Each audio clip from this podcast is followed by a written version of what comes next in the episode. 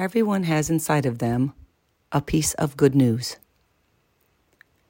If we depend on the printed headline for our view of the world, it can be quite upsetting and discouraging. There's a saying in the media if it bleeds, it leads. And when you read the news, it's easy to see that they believe this. I'd rather not let them tell me how to view the world, how people are treating each other, and what the future of humanity is. Today, I will write my own headlines from my own life. Husband cherishes wife. Mother weeps at the birth of her beautiful child. Teenager teaches younger brother to play the guitar. Entire community cleans up playground.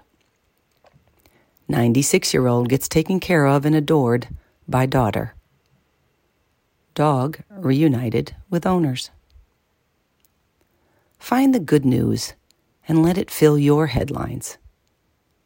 Let your worries about the state of our world float away on the promise that life is good.